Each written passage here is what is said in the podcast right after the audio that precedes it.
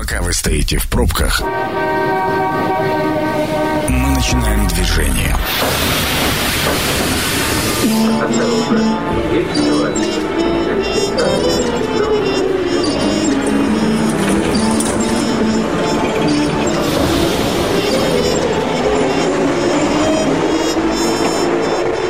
Метро. Главные темы Красноярска. Добрый вечер, это программа «Метро», микрофон Сергей Васильев. Э, прежде чем перейдем э, к разбору сегодняшней темы, э, хотелось бы поблагодарить партнера программы «Метро» на этой неделе Центр туризма и активного отдыха «Компас». Ну а вот теперь давайте возвращаться, буду знакомить вас с сегодняшней темой и с моими сегодняшними гостями. Новый год не за горами, буквально там месяц небольшим, а у нас, как всегда, перед Новым годом начинают приходить люди и вслед за людьми, а иногда и раньше, бумажки, и мы видим, что все повышается. Сегодня будем говорить о тарифах на электроэнергию, которые нас ждут в будущем году. И в гостях э, Елена Пензина, депутат Законодательного собрания Красноярского края. Елена, добрый вечер. Добрый вечер. И Александр Ананьев, первый заместитель министра тарифной политики Красноярского края. Александр, добрый вечер также. Здравствуйте. Ну, э, давайте начнем по порядку. Я как-то постараюсь по очереди вопросы задавать, а может, какие-то совместно. Э, давайте начнем, с, как говорится, с азов футбола. Александр, вопрос-то очень простой кто вообще устанавливает тарифы на электроэнергию? Э, тарифы на электроэнергию для населения, ну, если мы сегодня говорим о них... Э, уста... И о них в том числе, да.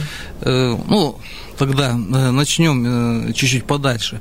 Тарифы на электрическую энергию для потребителей, кроме населения, э, на сегодняшний день не устанавливаются государством. Там есть часть, например, производства энергии, а именно та энергия, которую вырабатывают наши ГЭС, ТЭЦ и ГРЭС, они, стоимость или цена складывается на оптовом рынке электрической энергии и мощности и торгуются на фор... бирже? На бирже, да, формируются рыночными механизмами. Uh-huh. Остальные составляющие, э, например, тарифы на услуги по передаче электрической энергии э, в рамках предельных, которые устанавливает нам Федерация, устанавливаем мы, Министерство тарифной политики Красноярского края. Точно так же устанавливаем сбытовые надбавки гарантирующего поставщика. И э, есть еще ну, там, скажем, в этой цене электрической энергии инфраструктурные платежи. Эм, это организации, которые обслуживают эм, э, рынок электрической энергии, э, ЗАО ЦФР, Центр финансовых расчетов, э, НП, администратор торговой системы. Угу. Им тарифы устанавливает Федеральная антимонопольная служба. Чем отличаются тарифы для населения? Вот эта рыночная составляющая, а именно непосредственно производство производства электрической энергии. Э, здесь тоже регулируется государством, а именно Федеральной антимонопольной, службой. И доводится до нас как индикативная цена на электрическую энергию для населения. И, по сути, конечный тариф, он складывается вот из этих составляющих. Но, опять же, у нас полномочия действовать э, строго в рамках минимального и максимального уровня тарифов, который будет утвержден Федерацией. Ну, то есть, по большому счету, Федерация спускает коридор, э, да, по которому министерство уже двигается Именно в, как, в какую-то из сторон. А бывали ли на вашей истории случаи, ну, вот я не зря начал с повышения, бывали ли случаи, когда на Новый год э, понижался, нижняя граница коридора уходила вниз, и понижались тарифы? Наверное, нет. Ну, такого действительно я не припоминаю, на самом деле 20 лет в отрасли такого не было. Угу. Елена, вопрос к вам. А, вы как законодатели прикладываете руку к конечной стоимости. Имеется в виду, вы смотрите, вы наблюдаете, вы принимаете участие в процессе формирования вот этой самой э, тарифной сетки. Ну, опять же, в рамках дозволенного мы понимаем, что есть коридор. Депутаты абсолютно точно в это не вмешиваются. Э, если говорить о том, кто контролирует Министерство тарифной политики, то это, я думаю, прокуратура может это делать. И э, ФАС, Федеральная антимонопольная служба. А я вот о чем хотела сказать, что рынок-то энергетики, он всегда был э, очень энергоемким по деньгам ну, да. и затратным. И если посмотреть, э, в общем-то, строительство любых ГЭС, ГРЭС и так далее, а, это всегда была прерогатива государства. На мой взгляд, на сегодняшний день ни один а, крупный а, даже миллиардер не смог бы вложиться для того, чтобы построить ну, вот эти гигантские сооружения, строения. И э, все, что, в общем-то, мы на сегодняшний день имеем, было построено вот в советские времена, когда плановая такая экономика была, и когда вкладывались вот такие вот огромные деньги. Поэтому это большое такое заблуждение, да, что электроэнергия дешево стоит. Ну, да, раньше, собственно говоря, государство это все волокло, и даже если вспомним э, так называемые новоделы, там, что Саяно-Шушинская ГЭС, которая достраивалась уже в наше время, да, что э, у нас на северах, э, это же все было заложено при Советском Союзе, насколько я понимаю, правильно, Александр? Да, конечно, старт этих строек был дан в Советском Союзе. Богучанская ГЭС в основном была построена уже в наши времена, но тем не менее основные первоначальные работы были проведены до двух, э, до 90-го года, так скажем. Ну вот смотрите, э, давайте вернемся к составляющей э, электроэнергии, да, там порядка, ну вот, по крайней мере, по тем цифрам, которые я сегодня смотрел, вот о чем мы рассказывали, порядка 35% стоимости, это как раз стоимость на производство электроэнергии, а от 50 до 60% это доставка, а, значит, порядка 5% это вот та самая надбавка и около процента э, распределяется вот по этим, по всем контролирующим организациям. А, смотрите, производство получается дешевле, чем доставка. А почему так? Ну, по сути, потому что транспортировка энергии, ну, само по себе, ну, как скажем, состав работ более дорогой. Э, по сути, вырабатывается электрическая энергия в каком-то конкретном месте, ну, например, на Красноярской ТЭЦ-2, а доставляется по линиям электропередач до Кодинска. И вот эти все линии электропередач, понизительные, трансформаторные подстанции, это все нужно содержать, и как раз э, этот, эти объекты, так скажем, линейные электроэнергии, энергетики, эм, именно которые, которые участвуют в услугах по передаче, они эм, ну, в большей степени обслуживаются, э, их и тяжелее обслуживать, и эм, ну, они более протяженны, так скажем, по объему работ в сетевом комплексе, они гораздо больше, э, чем э, в генерации, где предприятия расположены локально. Ну, и я так понимаю, что энергопотеря, чем больше расстояние, тем, соответственно, больше энергопотеря, да, или нет? Э, энергопотери, конечно, чем больше расстояние, тем больше энергопотери. Энергопотери на сегодняшний день у нас включаются только нормативные. Ну, иногда потребители задают такой вопрос, что расписывается на тарифы остальных добросовестных плательщиков, это не платежи платежи других потребителей. Такого не случается, потому что только в рамках нормативных потерь э, учитываются, учитываются в тарифах. А, еще один такой немаловажный вопрос. Ну, ну, коль скоро мы говорим о тарифах на следующий год, давайте поговорим, какие вообще существуют тарифы для населения. То есть мы разобрались, что есть у нас а, а, тарифы для населения и тарифы для организаций различных, да, насколько я понимаю, там коммерческие, производственные, там государственные. Ну, по, по сути, по сути, у нас дифференциация тарифов происходит следующим образом. Это население и прочие потребители. Прочие потребители входят отдельно рекомендовано выделять бюджетные потребители, ну, детские сады, школы, мы же все потребляем электроэнергию. Все остальное, там, промышленность, э, малый бизнес, средний, это прочие потребители, это категория.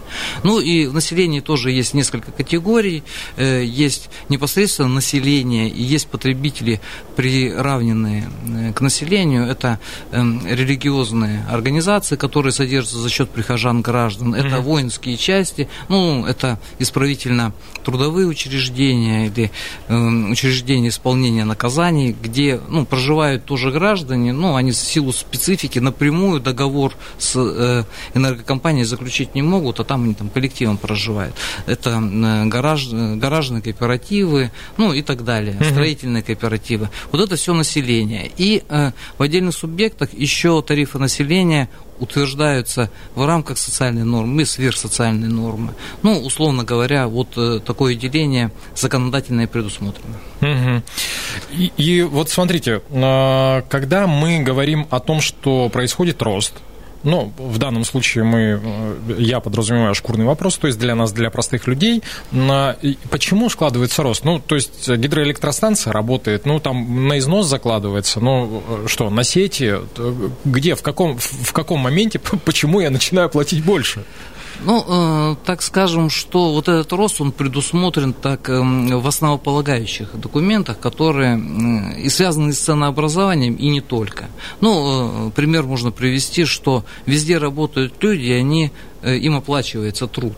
То есть это заработная понятно, плата. да. Ну, э, правительство Российской Федерации, профсоюзы федеральные, и федеральные представители работодателей, например, подписывают отраслевое тарифное соглашение, где предусмотрен уже такой рост.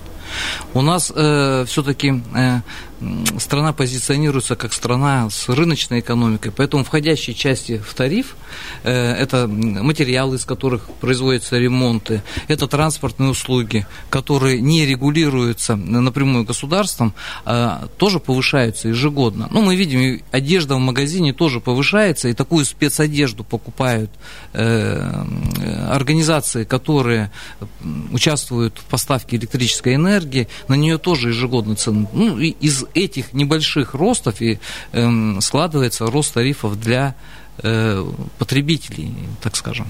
Ну, э, давайте попробуем поговорить э, в неких абсолютных цифрах. Вот буквально несколько минут у нас есть до перерыва. Э, На сегодняшний день э, тариф для, скажем так, для простого гражданина, э, проживающего в городе, имеющего в своем бытовом хозяйстве электрическую плиту, сколько он составляет? э, Я единственное при подготовке я сегодня понял, что самая главная позиция это один, стоимость одного киловатт-часа. Все, Ну, все это 2,71, если электрическая плита. Если это газовая плита, то 3,05. И есть соцнорма рубль 90 на 75 киловатт для одного человека. Так. Для одиноко проживающего, да? Для одиноко проживающего 110, а кто больше 75 Там на 75, человека, да. да. Так, подождите, сейчас я запутался. 2,71 это, Елена, это чего у нас, какая цифра Это получается? если у человека электрическая плита, тогда 2,71. Стоимость киловатт-часа. Да. Все верно. А в будущем году какова будет стоимость? В будущем э, году стоимость э, изменится, но увеличится на 4,4%. Э, Там, где было 2,71, будет э, 2,83. 2,83. Да? Да, по сути, это 12 копеек. Но если посчитать, а за сколько норматив потребления киловатт-час, на, если человек проживает один? Мы говорим, э, Елена м, сказала о социальной норме потребления, там 110 киловатт, а вообще э, статистически человек тратит 200 киловатт на одного человека. Так, 200 киловатт умножаем на 12 копеек. Ладно, у меня с математикой не очень хорошо. Буквально минута у нас остается до перерыва. А, Вот э, о чем хотелось бы э, подумать, пока у нас идет перерыв. Э, Смотрите, а вообще какова разница между э, частным потребителем в денежном эквиваленте и э, потребителем промышленным? Из чего она формируется? Почему именно... Ну, я понял, что там а, на, на бирже расторговывается, да? А, Но а, вот я понял, что на 12 копеек у нас увеличится, а насколько увеличится для предприятий. Это один момент. И второй момент, а существуют ли вообще какие-то льготные категории и кто получает эти льготы? Вот к этому вопросу мы обязательно перейдем. Прежде чем услышим информацию из дорог города, хотелось бы напомнить о том, что партнер программы «Метро» на этой неделе – Центр туризма и активного отдыха «Компас». Это программа «Метро». Авторитетно о Красноярске. Возвращаемся в студию. Сергей Васильев у микрофона. Программа «Метро». Сегодня мы разбираемся с а, тарифами на электроэнергию, э, причем и с текущими, вообще из чего формируются, ну и самое главное, что нас ожидает э, в следующем году. Еще раз напомню, сегодня в гостях э, Елена Пензина, депутат Законодательного собрания Красноярского края. Елена, еще раз добрый вечер. Добрый вечер. Да, и Александр Ананьев, первый заместитель министра тарифной политики Красноярского края. Александр, добрый вечер вам также. Добрый вечер. Да, перед тем, как ушли на перерыв, э, я два вопроса оставил открытыми на подумать. Э, Значит, э, вопрос первый. Э, Мы поняли, что в будущем году для частных потребителей увеличение тарифов ожидается на 12 копеек за киловатт-час, а для организации на сколько? И вообще, какова вот эта разница, ну, вот, условно говоря, если 2,71 по, социаль- по социальной норме, да, обязан платить гражданин, то организация сколько платит за киловатт-час? Ну, по-разному. Во-первых, я хочу сказать, что вот Александр рассказал о том, что мы э, рыночная страна. Я бы сказала, что мы еще и социально ответственная страна. Поэтому, собственно говоря, для населения тариф гораздо ниже, нежели для э, потребителей юридических лиц. Но вот на сегодняшний день там тоже разные очень группы. И, мне кажется, минимальный порог 7,71, по-моему, да, вот на сегодняшний день.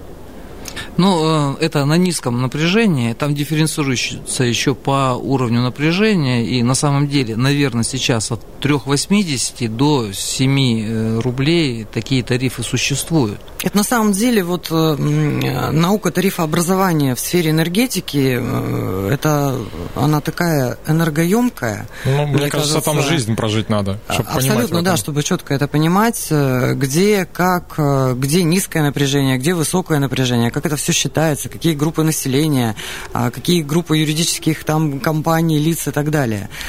Поэтому, мне кажется, лучше на эти вопросы Александр Александрович ответит. Как э, специалист. Ну, эм, конкретного ответа, эм, какая стоимость электрической энергии, именно не тариф, а стоимость, угу. я уже пояснял, почему эм, об этом уместно говорить, сложится для э, потребителей промышленности, на сегодняшний день не ответит никто. Ну, потому что там, во-первых, большая составляющая непонятная, как складываться будут цены на оптовом рынке, это рыночные механизмы, напомню. Угу. На услуги по передаче основная часть часть платежей, э, наверное, порядка 65%. Э, по отношению к этому году тарифы изменятся меньше, чем для населения, они изменятся по предварительной оценке, такие уровни предельные еще Федерации не утверждены, э, на 2,8%. Значит, повторюсь, что это все-таки существенная часть, это 65% стоимости электрической энергии. Поэтому, ну, собственно говоря, вот такие темпы мы и ожидаем. Там Елена права в том, что, на мой взгляд, тоже не совсем удобно потребителям. Потребителям очень сложно на сегодняшний день разобраться вот ту ячейку, за которую он должен платить. Ну да. Там э, уровни напряжения, там мы все понимаем, это технологические вопросы. Главный инженер любого предприятия, он понимает, к какому он уровню напряжения присоединен. Ну, а бытовые потребители, малый средний бизнес, условно говоря, кто получает электроэнергию из розетки, условно так, а не от своего трансформатора, это низкое напряжение, это самые дорогие э, тарифы ну, складываются, потому что физический процесс поставки, трансформации, поставки энергии, э, как бы они на конце технологического цикла и платят больше. Вот законодательство сегодня э, говорит, ну, предусматривает такие механизмы. Высокое напряжение, это, как правило, крупные предприятия, и они сами содержат понизительные подстанции, которые трансформируют все равно до низкого, угу. а потребитель получает уже ну, услуги непосредственно э, в розетке, и там самая дорогая энергия. И э, больших ростов э, на следующий год мы тоже не предполагаем. То есть э, я думаю, что росты, как люди сегодня оплачивают электроэнергию, будет не выше там 3-4%. Знаете, я когда пытался разобраться со всей этой историей, э, мне было очень удивительно э, прочитать про дифференцированные тарифы, да, что днем э, люди, ну, если у вас дифференцированные счетчики и так далее, днем или по пику ты платишь максимально, а ночью минимально. Хотя, казалось бы, ну вот электростанция, она одна, вода, ну вот Енисей, он как текся, так и тек. Почему, почему днем электроэнергия дороже, а ночью дешевле? Ну вот, простите за тупой вопрос. Ну, на самом деле э, днем потребление, ну, потребление больше. Ну, это понятно. А, а э, электростанции они производят в одном режиме, то есть в заданном режиме, что произвести по максимуму. Чтобы перераспределить нагрузку. Да, чтобы перерас... по-другому, да, чтобы перераспределить нагрузку, и ночью ее меньше используют энергии. Ну, для Красноярского края вообще это не характерно, так скажем. Если в Москве, Санкт-Петербурге люди просыпаются ночью, чтобы стирать э, белье, стиральные, использовать стиральные машины, у нас все-таки эм, все-таки э, по уровню цен мы третьи э, в стране от самых маленьких тарифов, уступаем только Иркутску и Хакасии. Mm-hmm. Поэтому, поэтому у нас люди не ставят соответствующие ночные счетчики и такие тарифы не используют.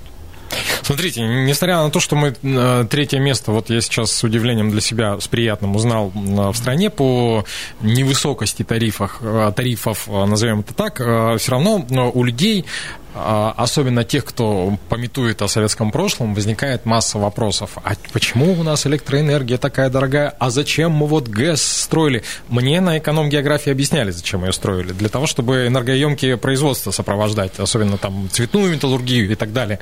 А, и вот начинаются вот эти вот там теории заговора. Вот, э, все распродали, все продали, э, продались все, душат. А оказывается, у нас всего лишь третье место. Вообще, откуда формируются эти слухи? И самое главное, как, как, э, насколько они достоверны?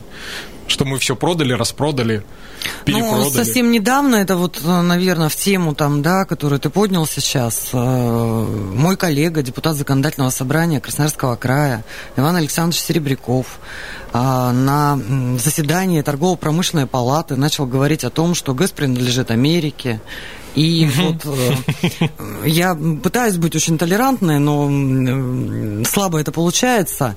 Но я считаю, что это fake news самый настоящий, потому что, в принципе, а, достаточно много средств массовой информации откликнулись на эти призывы и начали публиковать эту информацию. Она недостоверная не соответствует действительности.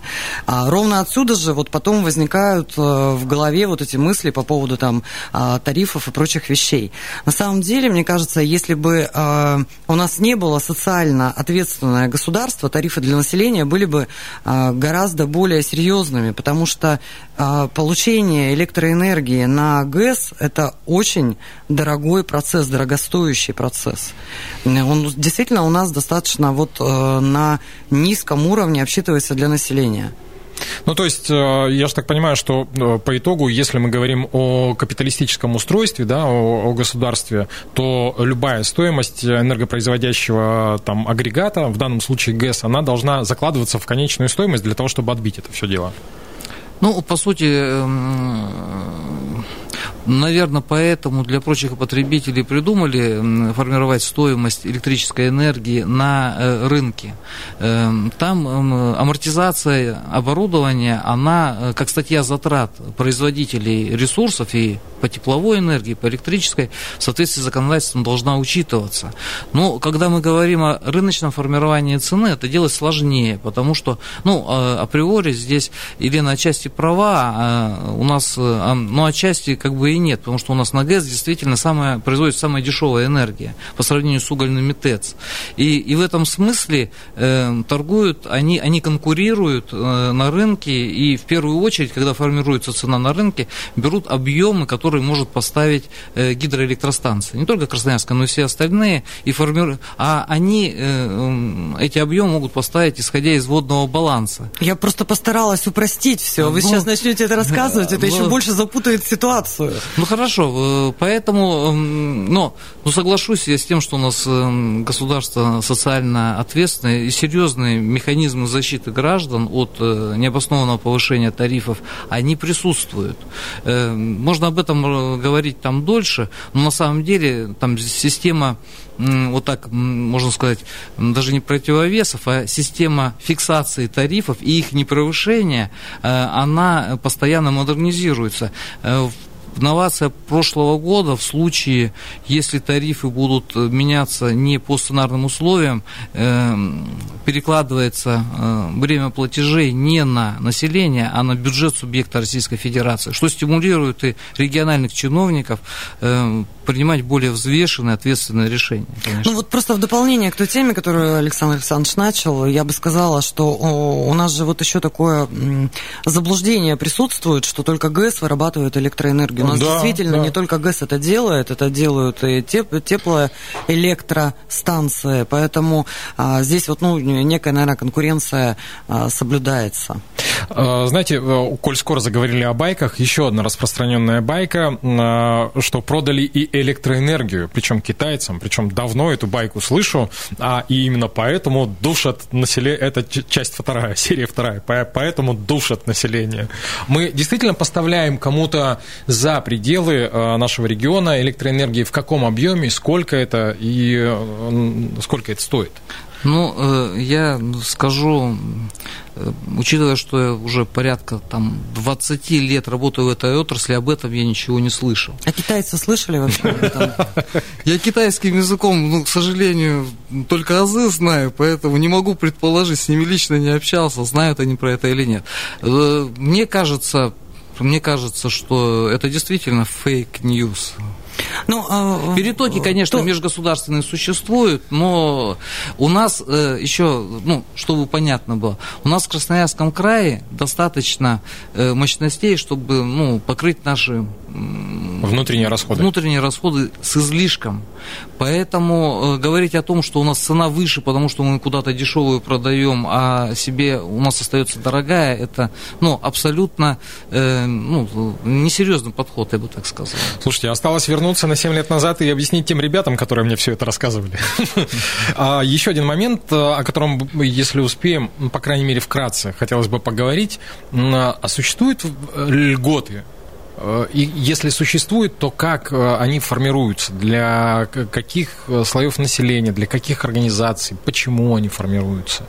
Ну, у нас на самом деле невероятное количество льготополучателей. Это и одиноко проживающие пенсионеры, например, и малообеспеченные семьи. И все они перечислены в нормативных документах, принимаются они законодательным собранием, рассматриваются правительством Красноярского края. И поэтому весь этот перечень можно посмотреть на сайте администрации Красноярского края. То есть их действительно очень много. Угу. А, ну, вот вы как э, законодатели в данном случае, вы принимаете участие в формировании вот этого перечня? Ну, то есть кто вот эти люди? Ну, а, э, смотрите, а, опосредованно мы, конечно, принимаем участие в формировании тарифов, потому что тариф рассчитывается Министерством тарифной политики, потом он а, предполагается для рассмотрения на сессии законодательного собрания, сначала в комитетах, потом на сессиях. А ровно то же самое происходит и с льготополучателями. Они рассматриваются на профильных комитетах, предлагаются либо комитетами, либо профильными министерствами, поэтому все они потом в итоге принимаются на сессии законодательного законодательного собрания Красноярского края. Ну, то есть, так или иначе, все равно через ваши руки проходит да. Э, большинство да. вот этой документации. А, еще один тогда короткий вопрос. Ну, вот у нас времена-то нынче такие не очень простые. И во время локдауна, во время, когда все сидели, у нас там пакеты мер. Ну, давайте русским языками, русским языком говорить во время... Ну, пандемия, ну что же не очень да. русское слово. Вот, в общем, когда все сидели по домам, да, и там какие-то э, часть предприятий не работала, малого бизнеса не работала, работало. Вот в тот момент э, учитывались, разрабатывались какие-то послабления, и, или это все вот э, все, что было опубликовано в, э, за подписью губернатора? С кого? С вас начнем? Ну, с точки зрения послаблений для граждан, конечно, и на федеральном уровне и позиция губернатора э, была поддержать эм, возможность э, не взыскивать э, вот в этот период, не штрафовать людей за, допустим, недобросовестное использование, ну, за то, что предусмотрены штрафы, не начислять пеню за этот период. Угу. Поэтому, ну, условно говоря, были проведены переговоры с ресурсоснабжающими организациями об не отключении потребителей, бытовых и прочих потребителей, которые в таки, такой сложный период функционируют. И нужно сказать, что э, наши так сказать, эм, организации, которые поставляют, участвуют в процессе поставки энергии, пошли навстречу в этом вопросе. Угу. А, ну, дополнительно да. по, по линии социальной защиты населения существует как бы такой порядок, когда а, у тебя возникает сложный достаточно жизненный период, ты можешь написать заявление, можешь рассчитывать на помощь, а, выдается она в отделах социальной защиты населения в вашем муниципальном округе, там район это может быть, э, поселение там и так далее. Поэтому вот э, такие меры тоже они предусмотрены. Господа и дамы, огромное спасибо. Еще раз напомню о том, что сегодня разобраться с темой повышения тарифов на электроэнергию в будущем году помогали Александр Ананев, первый заместитель министра тарифной политики Красноярского края. Александр, спасибо вам огромное. Елена Пензина, депутат законодательного собрания образования Красноярского края. И вам спасибо большое. Сергей Васильев провел эту программу. А под занавес, еще раз напомню, на 12 копеек на следующем году увеличение. Ну, и э, не забывайте о том, что мы занимаем третье место снизу по стоимости тарифов на электроэнергию. Это, мне кажется, такой приятный момент. А, и спасибо, хотелось бы сказать партнеру программы «Метро» на этой неделе, Центру туризма и активного отдыха «Компас».